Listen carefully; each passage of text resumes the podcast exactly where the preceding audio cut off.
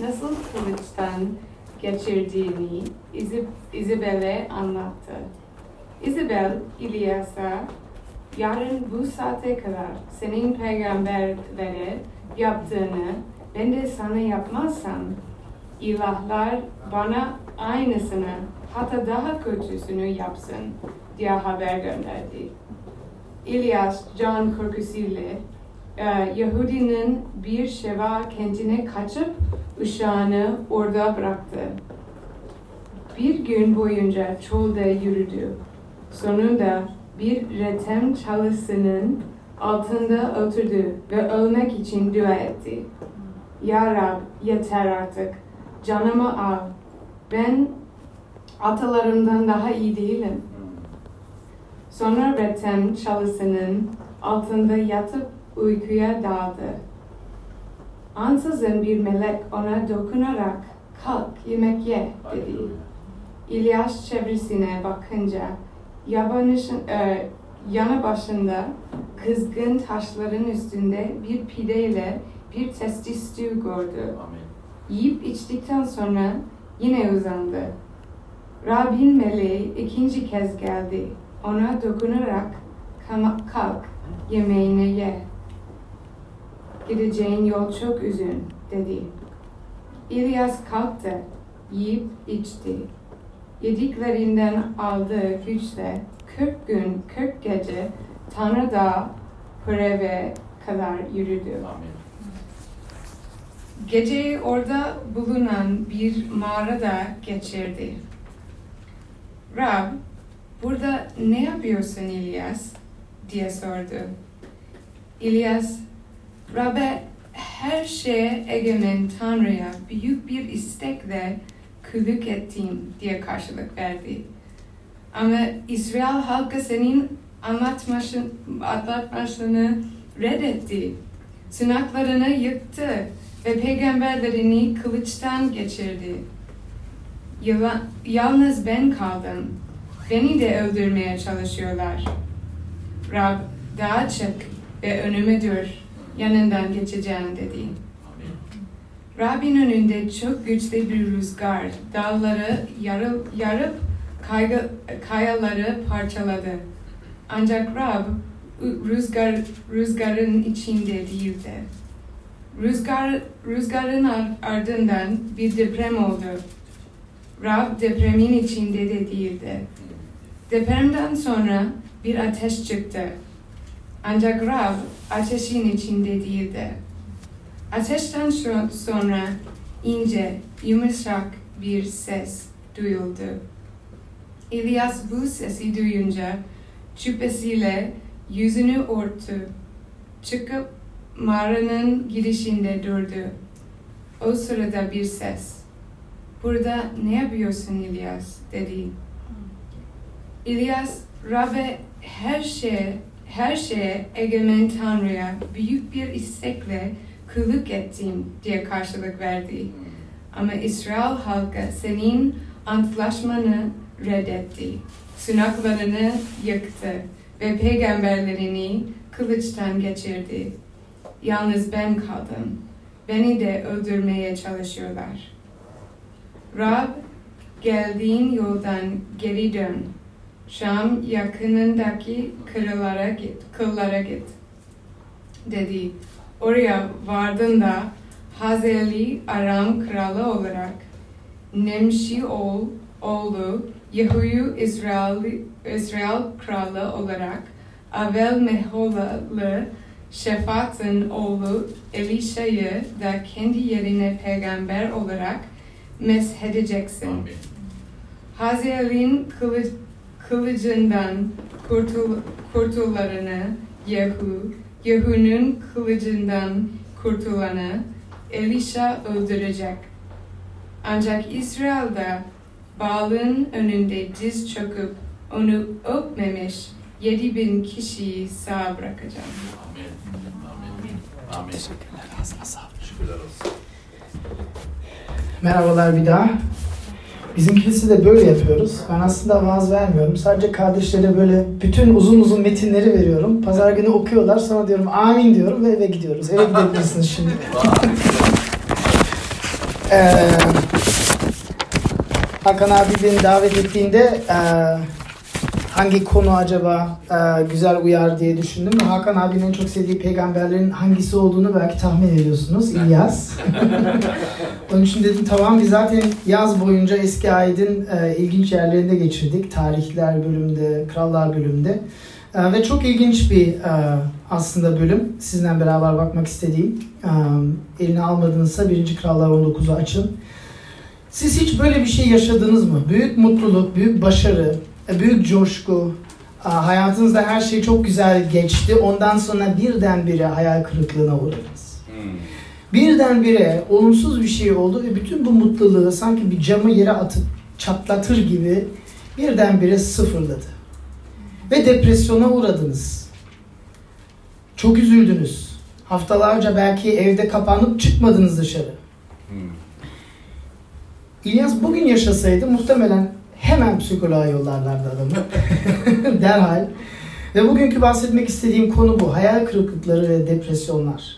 Ve nasıl başa çıkıyoruz bunlarla. Ve neden bunlar karşı karşı, neden bunlar hayatımızda karşı, karşı karşımıza çıkıyor? Bakın İlyas'ın hayatında öğrenecek birçok şey var ama İlyas eski aydın en büyük peygamberlerinden birisiydi. Doğru. Um, yaşadığı zaman e, İsrail e, ikiye bölünmüştü. Kuzey ve e, doğuya bölünmüştü ve um, yani bu eski güzel krallar geçmişti. Davut ölmüştü, Süleyman ölmüştü ve e, haksız, iyi yani düz, dü- düzgün olmayan krallar, dürüst olmayan krallar e, irtibata geçmişti ve um, Yahuda'da Ahav kralı vardı. Ve İlyas onun zamanında hizmete çağrılıyor. Ha, aşağı yukarı milattan önce 900 senesinde doğdu diye düşünülüyor İlyas'ın. Diyelim ki 850 filan. Evet. Ve bağlamı bu metne bakmadan bağlamına bakarsak aslında İlyas hayatının en zirvesinden geçmiş durumda. 18. bölümde 3 sene saklandıktan sonra, 3 sene kargalardan beslendikten sonra büyük bir büyük bir karşılaşma yaşıyor. İlyas bir tarafta, 850 peygamber öbür tarafta. Bir kişi 850 adama karşı. Ve soru şu, gerçek Tanrı kim? Amin. Gerçek Tanrı kim? Ve İlyas dua ediyor, sunusunu hazırlıyor ve Rab duasını dinleyip cevaplıyor. Gökten ateş indiriyor. Haleluya. Gökten ateş indiriyor ve İlyas büyük bir zafer yaşıyor. Büyük bir zafer yaşıyor ve bu 850 peygamberleri yeniyor. Başarıyor. Ve çok mutlu. Düşünün. 850 kişiye karşı. Düşünün. Birdenbire 19. bölüme geliyoruz ve ne oluyor? Adam kaçmakta. Her şeyi terk edin. Gidiyor. Hatta ona hizmet edeni de bir yerde bırakıyor. Yani artık bırakmış, bitmiş. Yani düşünün. Kilisenin anahtarlarını devrettiniz. Diyorsunuz "Aa, arkadaş ben gidiyorum. Hiç benim peşimden gelme artık. İşim bitti. Depresyona uğradı. Ciddi bir depresyona uğradı. Birdenbire. Ve hiç nereden geliyor, nereye gidiyor şaşıyor insan. Bakın size bugün üç fikir paylaşmak istiyorum. Birisi depresyonun sebepleri. İkincisi ona karşı tedbirler ve üçüncüsü tedbirlerin kaynağı.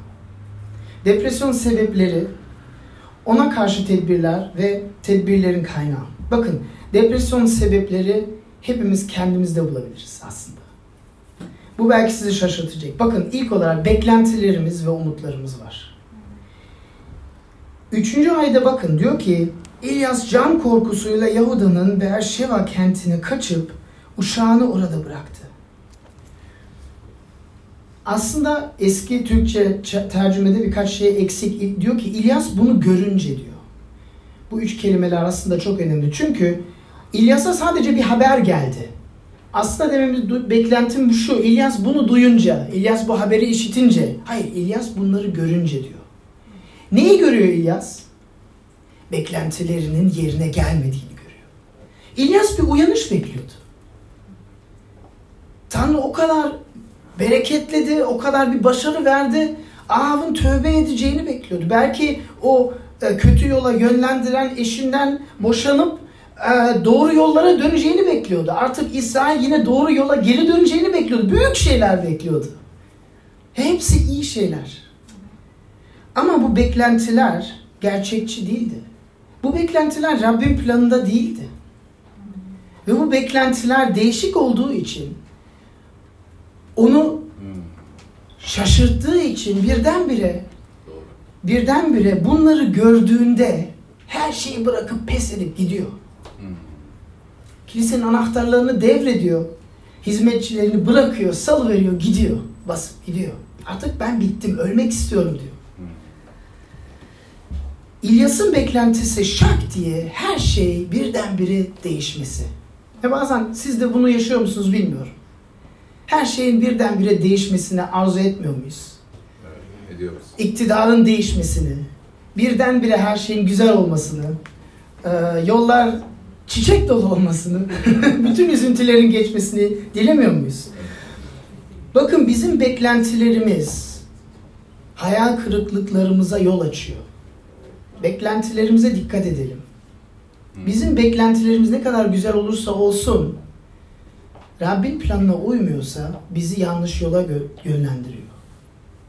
Ve bakın bu umutlarımız, bu arzularımız aslında C.S. Lewis dedi ki içimizde bir cennet arzusu var. Her insanın içinde bir cennet arzusu var dedi. Ne demek istiyor? Yani artık biz umut ediyoruz bütün olumsuzluklar ortadan kalksın. Bütün e, kötülükler ortadan kalksın. Artık her şey güzel olsun. Sadece İlyas değil biz de aynı şeydi. Her insan yaşadığı ülkede birçok olumsuz şeyler gö- görüyor. Sadece biz Türkiye'de değil, İlyas İsrail'de değil, herkes. Herkes kendi ülkesinde. Doğru. Çünkü insan nerede varsa orada kötülük var. Çok basit bir hesap. Çok basit bir hesap. Doğru. Ama hayat manevi bir savaş. Evet. Hayat manevi bir savaş. İ- İsa ne diyor? Hocayı hocaya böyle bir muamele ettilerse siz daha iyi bir şey mi bekliyorsunuz? Beni dövüp alay edip çamağa gerdilerse peki siz hocadan daha mı yükseğini bekliyorsunuz? Paulus bize hatırlıyor diyor ki hatırlatıyor diyor ki biz insan kan ve ete karşı savaşmıyoruz diyor. Bizim savaşımız manevi bir savaş diyor. Amin. Manevi bir savaş diyor. Peki ne kadar uzun sürüyor bu savaş? Gündüz gece sürüyor. Günde 24 saat, haftada 7 gün, senede 365 gün sürüyor bu, bu savaş. Doğru. Peki siz düşünün, düş gerçekten bir düşünün. Atatürk'ün zamanında yaşadığımızı düşünün. Türkiye savaş durumunda. Siz bir gün kalkıp sanki her şey barış çiçek gibi davransanız ne olur? Ok yemez misiniz? Mermi yemez misiniz? Doğru. Ama bizim hayatımız birçok böyle. Sabah kalkıyoruz, oh, ah ne güzel her şeyi unutuyoruz. Ama Paulus diyor ki bir savaş var diyor. Bir ruhsal savaş var diyor. O zaman ona göre hareket etmemiz lazım. Ona göre hareket etmemiz lazım. Ve beklentilerimiz ona göre olması lazım. Başka bir sebep kendimize bakış açımız. Öz görüşümüz. Bakın dördüncü ayette diyor ki bir gün boyunca çölde yürüdü. Sonra bir retem çalısının altına oturdu ve ölmek için dua etti. Ya Rab yeter artık canımı al. Ben atalarımdan daha iyi değilim. Hmm. Bu çok alçak gönüllü bir duaya gibi geliyor bize değil mi? Ben atalarımdan daha iyi değilim. ben hiçbir şeyim Rab. Al canımı gideyim. Ama bakın biraz daha detaylı baktığımızda, bağlama baktığımızda İlyas, İlyas kendisini fazla önemsiyor. İlyas kendisini fazla önemsiyor. Ve bakın bu başarının tehlikesi. Çok başarılı bir bir bir çatışmadan çıktı. Nasıl fazla güveniyor? Bakın. Tek başına herkese karşı bir savaş kafasında adam. Rambo gibi. Ben herkese karşı. ben herkese yeneceğim. Kendisi atalarımdan daha iyi değilim demesi aslında tam tersini düşündüğünü ifade ediyor. Aslında ben atalarımdan hem daha güçlüyüm, hem daha başarılıyım, hem daha bir şeyler başarırım diye düşündüğünü gösteriyor aslında. Aslında söylediğin tam zıttını gösteriyor. Yoksa bu kadar depresyona uğramaz.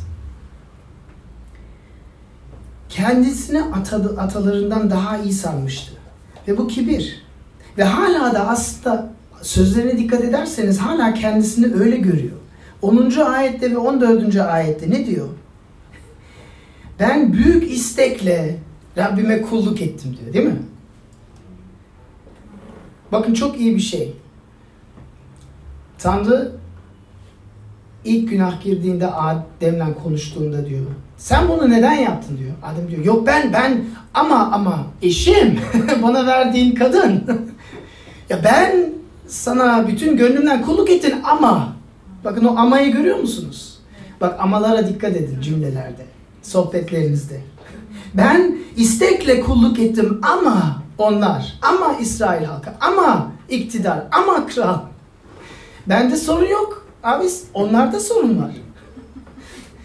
Değil mi? Yalnız ben kaldım diyor. Bakın bu neye geliyor? Biraz daha vurgulamak istiyorum. İlyas'ın muhtemelen düşünce tarzı ben yapmazsam hiç kimse yapmazdı. Sadece ben kaldım. Ben başarmazsam hiç kimse yapamayacak. E ben de başaramadım. Tamam. Bas git. Pes et. Bu ben merkezcilik. Kendini çok öneme almak. Bunu tanıyor musunuz siz? Kendinizi çok öneme almayı tanıyor musunuz bilmiyorum. Ben kendimden çok iyi tanıyorum. Um, ve birçok zaman Rab dokunuyor. Diyor yok o ben merkezciliği bırak diyor. Evrimin ortasında sen yoksun diyor. Ben varım diyor. İkimiz için yer yok diyor. Ve İlyas'a burada bir ders veriyor, eğitiyor. Ve bakın aslında bir şey daha var. Bakın orada Rab bu büyük mucizeyi yaptı değil mi? Ama Rabbin bu mucizeyle neyi amaçladığını bilmiyoruz. Herkesin tövbe edip dönmesini amaçlasaydı o kesinlikle öyle olurdu.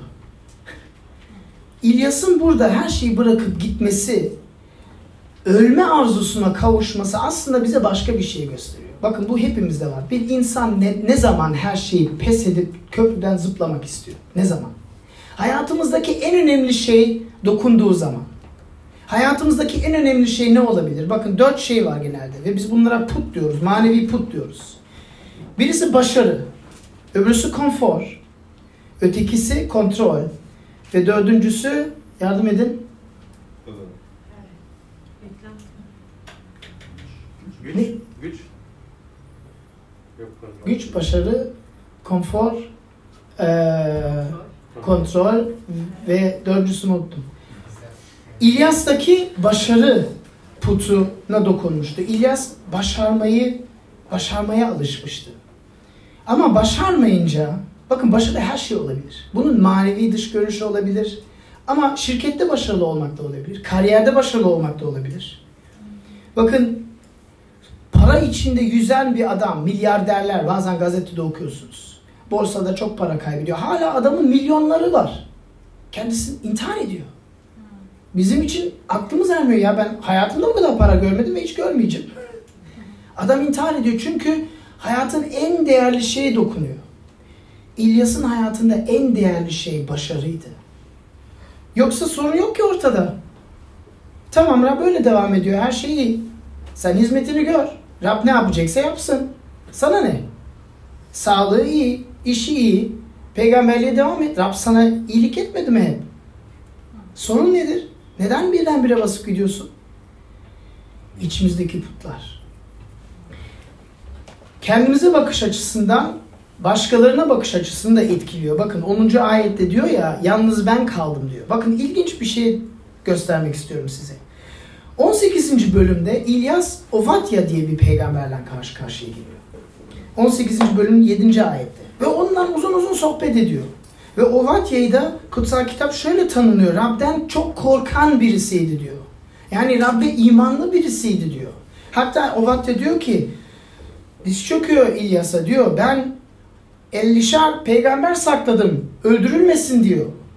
Şimdi 50 artı 50 artı 1 artı 1 kaç yapar? 102 yapar değil mi? Matematiğim eksik değilse. E peki İlyas neden diyor sadece ben kaldım diyor? Bakın kendimizden çok fazla bir şey düşünürsek, kendimizi çok beğenirsek etrafımızdaki insanları alçaltıyoruz. Onları hiçe sayıyoruz. İlyas burada kendisini çok önemli gördüğü için kendisine bakış açısı çarpık olduğu için etrafındaki insanlara bakış açısı da çarpıktı. O Vadye'yi saymıyor. Yok o gerçek peygamber değil. Onu saymıyorum. E başka bir şey değil bu. Bunu kendi hayatınızdan tanıyor musunuz? Böyle diyor musunuz bari? Ya keşke herkes benim gibi olsa. Dünya mis gibi olur.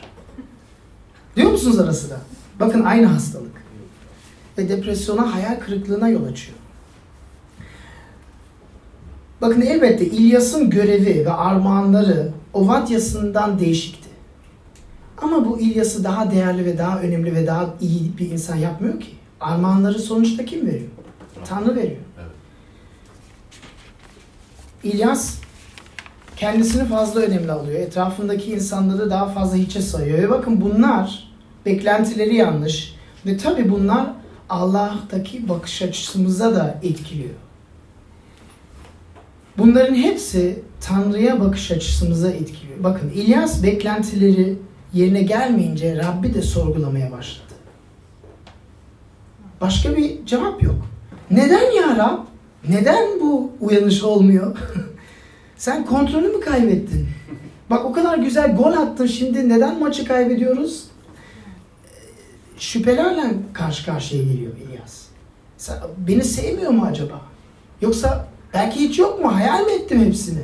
Belki benim çağrım da yok. Her şeyi sorgulamaya başlıyor insan. Bu, insan. Normal. Hepimizin hayatında böyle. Ama Tanrı'ya baktığımızda 18. ayette kaya gibi duruyor diyor. Kendime 7000 kişiyi bırakmaya ben karar verdim diyor. 7000 kişi dizine ölmeyecek, kırmayacak diyor bağ, bağla diyor. Bu sonuç belli zaten diyor. Senin sorunun ne İlyas diyor. Bakın Rabbim görüş açısından her şey mükemmel. Ve temel hatamız Allah'a baktığımızda onu kendimizle karşı, karşılaştırmak. Bizim eksikliğimiz, bizim sınırlı olmamızı ona onun, onun sınır olmamızı gibi düşünüyoruz. Ya sanki onun da gücü yetmiyor. Onun da eksiklikleri var. Yok. Her şeye egemen Rab. Amin. Diyor ki yedi tane insan bıraktım bu kadar. Tanrı'nın bakış açısı değişik. Tanrı'nın mantığı değişik. Bilmiyorum bu pandemi döneminden bıktınız mı? Biz bıktık. Bunu aldınız mı? Evet. Ama kim bilir Rab bunu ne için kullanıyor? Dünyada kaç bin insan, kaç milyon insan iman ediyor? Dünyada kaç bin, kaç insan birbirine farkına varıyor? Ya var gerçekten yani küçücük bir virüs hayatımızı doldur, durdurdu. Biz her şeyi biliriz zannediyorduk. Tıp her şeyi çözer zannediyorduk. Çözümü yok gibi. Haddimizi bilmemizi öğretiyor. Bakın Tanrı İlyas'ın hayatındaki tüm olumsuzlukları kullanarak İlyas'a kim olduğunu gösteriyor. Ve İlyas'ı kendine daha yakınına çekiyor. Biraz Eyüp gibi. Um, ve bizlere de depresyon, hayal kırıklıklarımızı bizi eğitmek için kullanıyor. Bakın ikinci düşünceye geleceğim. Tedbirler. Hangi tedbirler alabiliriz depresyona karşı? Beşinci ve yedinci ayette görüyorsunuz ne yapıyor Rab? İlyas'a meleğini gönderiyor. Melek ne yapıyor? Uyku, su ve pide. Üç şey. Uyku, su ve pide. Kim bilir İlyas son haftalarda, aylarda belki o kadar çaba gösterip çalıştı ki sağlığını çok ihmal etti. Ya bunlar çok basit şeyler. Uyku, su ve ekmek. Fazla bir zor bir şey değil. İlaç bile değil. Ama orada o kadar uyuması gerçekten yorulmuş olmasını gösteriyor. Adam uyuyor. Gün boyunca uyuyor. Gerçekten yorulmuş olmasını, sağlığına dikkat etmemiş olmasını gösteriyor. Belki biraz işkolik olmuştur. O başarıcıyım, başarıcıyım, başarıcıyım diye. Bilmiyoruz. Olabilir. Ama insanın temel ihtiyaçlarını hatırlatıyor. Bizim temel ihtiyaçlarımız var. Biz Tanrı değiliz. Biz yaratığız. Ve Doğru. biz uyumadan devam edemiyoruz. Enerjimiz sınırlı. Doğru. Ve aramızdaki farkı hatırlatıyor. Tanrı uyumaya ihtiyacı yok. İkinci tedbir 9. ayette Rab İlyas ilgi gösteriyor. ilişkisini vurguluyor. Ne yapıyor? Bakın 9. ayette okuyayım size. Diyor ki Geceyi orada bulunan bir mağarada geçirdi. Rab burada ne yapıyorsun İlyas diye sordu. Bakın ne kadar nazik, ne kadar sevgi dolu. Burada ne yapıyorsun İlyas? Ne yapıyorsun İlyas? Rab İlyas'a ilgi gösteriyor. ondan konuşuyor. Bakın bu kelam. Rab bizimle de konuşuyor. Bakın bu bir sevgi, bir aşk mektubudur. Her insana bıraktığı bir aşk mektubudur. Alın okuyun.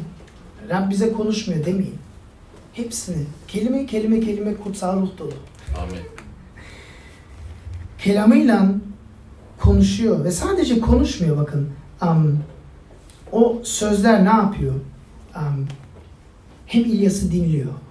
İlyas'a yol gösteriyor. İlyas'ı eğitiyor. İlyas'a na- nasihat veriyor ve İlyas'ı teşvik ediyor. Bizim hayatımızda da bu çok önemli bir şey. Bu kitabı okuduğumuzda, bu kitapta sohbet ettiğimizde, kitap aracı Tanrı'yla sohbet ettiğimizde biz de bunlara kavuşuyoruz. Ve Amin. bizim hayatımız için çok önemli. Doğru. Son olarak 13. ayette ne görüyoruz? Bakın bu çok ilginç bir şey. Yaratan yaratıkla karşılaşıyor. İmkansız bir şey. İmkansız bir şey. Yani özellikle bu topraklarda Allah o kadar yücedir ki bir insanla nasıl karşıya karşıya gelir? Doğru. Nasıl karşı karşıya gelir? İnanılmaz bir şey ama geliyor. Ve bakın dikkat ederseniz adım adım İlyas'a daha fazla yaklaşıyor. İlk önce bir melek gönderdi diyor. İkinci aşamada bu sadece bir melek değil, Rabbin meleği diyor. Üçüncü aşamada Tanrı'nın ta kendisi konuşuyor ve dördüncü aşamada diyor ki git oraya ben önünden geçeceğim diyor. Amin. Amin. Bakın her adım adım daha yaklaşıyor. Depresyonun hayat kırıklıklarını bak Tanrı nasıl kullanıyor. Nasıl kullanıyor. Bakın yaratan yaratıkla karşılaşıyor. Önümde dur diyor. Ve bakın bu çok büyük ve özel bir ayrıcılık. Bütün yaşayan insanlarda sadece iki insan kutsal kitapta bu hakka sahip oluyor. Birisi Musa, ikincisi İlyas. Ve hatırlayalım Musa'ya ne diyor? Musa diyor ki ben seni görmek istiyorum diyor. Tanrı diyor ki sen beni görürsen anında ölürsün diyor. Hmm. Çünkü ben kutsalım ve sen günahkar bir insansın diyor. Hmm. Sen beni göremezsin diyor. Ve İlyas da görmüyor, sesini duyuyor. Bu önemli. Çok büyük bir özellik bu. Bakın um, Rab İlyas'ı eğitiyor. Ve nasıl eğitiyor? Bakın fırtınada değil. Depremde değil. Ateşte değil. Bakın ateşte değil. Bu çok ilginç bir şey. İlyas ateş peygamberi olarak biliniyor. Neden? Doğru. İkide bir de ateş indiriyor adam. yani bir şey bir şey istediği gibi gitmiyor ateş indiriyor. Kral asker gönderiyor ateş indiriyor. Ya ateş peygamberi. Ama Tanrı ateşte değil. Depremde değil, fırtına de, de değil. seste. Yumuşak seste. Bakın bu ne anlamına geliyor. Bunu bir buna iyi bir bakmak lazım. Bu bu bu ne demek? Üçüncü noktaya geliyorum. Bu tedbirlerin kaynağı nedir? Depresyona karşı tedbirlerin kaynağı nedir? Bakın İlyas ateş peygamberi ve ateş bir yargının imgesi. Değil mi? Biliyorsunuz. Am, 850 tane sahte peygamberi kılıçtan geçirmiş İlyas. Böyle başlıyor aslında. Ve uyanış ve değişim bekliyor. Değil mi? Peki kendisi ne yapıyor? Bir de kendisine bakalım. Kendisi Rabbin birçok mucize, mucizelerini görmüş. Hayatı mucize dolu. Adam kaçıyor kargalar ekmek getiriyor. Adam kaçıyor e, hiç olmayan undan devamlı bir ekmek oluşuyor. Adam kaçıyor yani mucizeden mucizeye yürüyor adam. Evet. Gökten ateş iniyor. 850 adama karşı çıkıp başarıyor. Bir kadın onu tehdit ediyor, kaçıyor. Bakın hanımlarımızı ciddiye alalım. Bir kadın tehdit ediyor, adam kaçıyor. Peki madem ki ateş, yargı insanları değiştiriyor. Çünkü İlyas bunu bekledi. O yargının insanlarını değiştirmesini bekledi. O zaman Tanrı onu da yargılaması lazım. Demişsin, sen ne yapıyorsun lan? ben sana git dedim mi? ne yapıyorsun sen? Neden kaçıyorsun? 850 tane insanı eline vermişim. Sen ondan mı kaçıyorsun?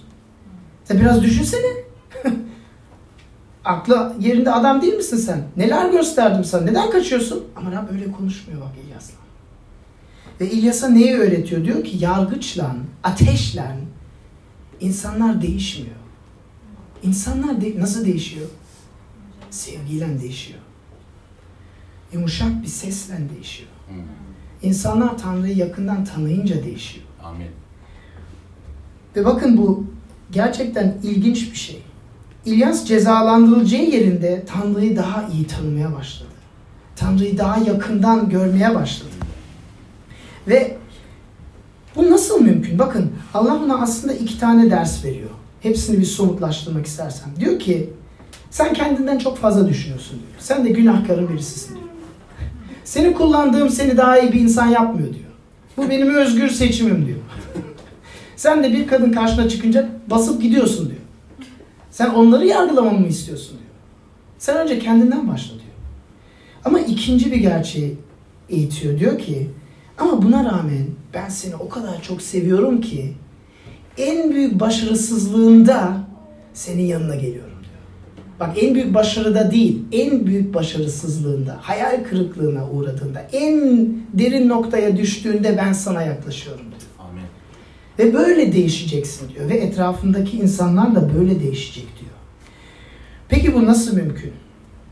Bakın İsa Luka müjdesinin ortasında en en başarılı öğrencileriyle Petrus, Yohana ve kardeşinden zirve tepesine çıkıyor. Görüntüsü değişiyor. Ve birdenbire kim geliyor? Musa Musa ve İlyas geliyor değil mi? Ve Petrus ne söyleyeceğini bilmiyor. Diyor ki hocam hocam üç çadır kuralım burada kalalım. Çok güzel diyor. İnmeyelim artık aşağı diyor. Birdenbire ne geliyor? Gökte bir ses geliyor. Ne diyor? Bu benim sevgili oğlumdur. Onu dinleyeceksiniz diyor. Sen Musa'yı İlyas'ı bırak diyor. Onu dinleyeceksin diyor. Dağdan aşağı iniyorlar.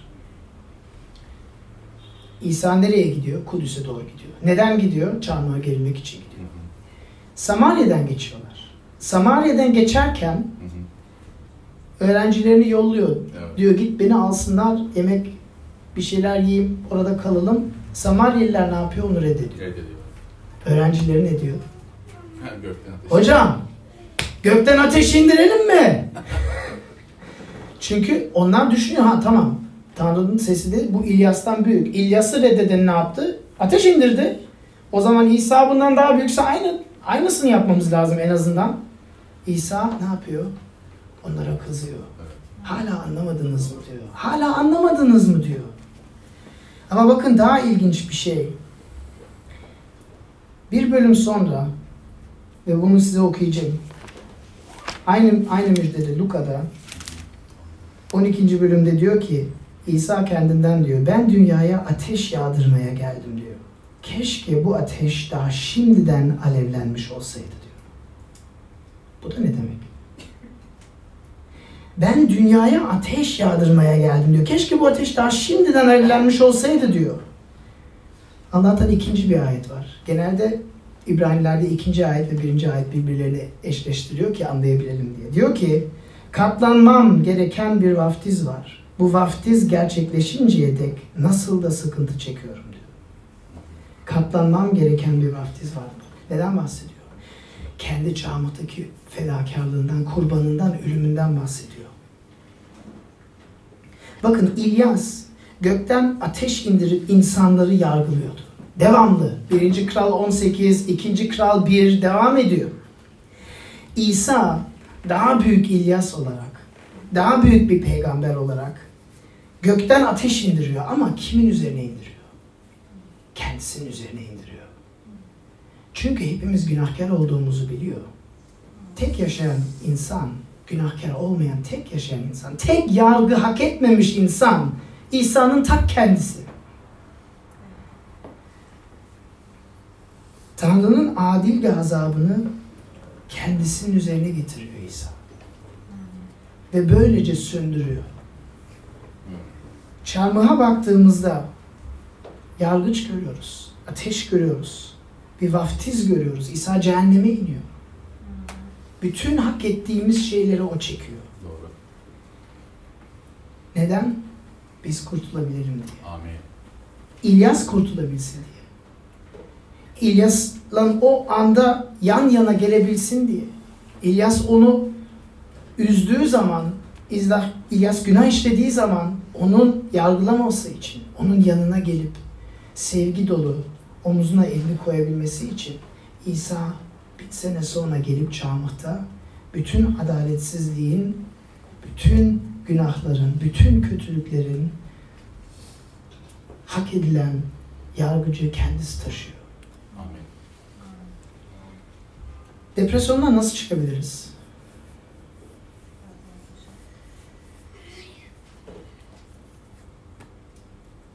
Depresyondan nasıl çıkabiliriz?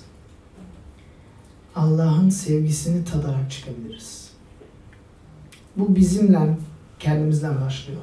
Aynaya iyi bir bakış atın. Benim beklentilerim ne? Benim beklentilerim ne? Ben her zaman iyilik hak ettim diye düşünüyorum. Hayır hak etmedim.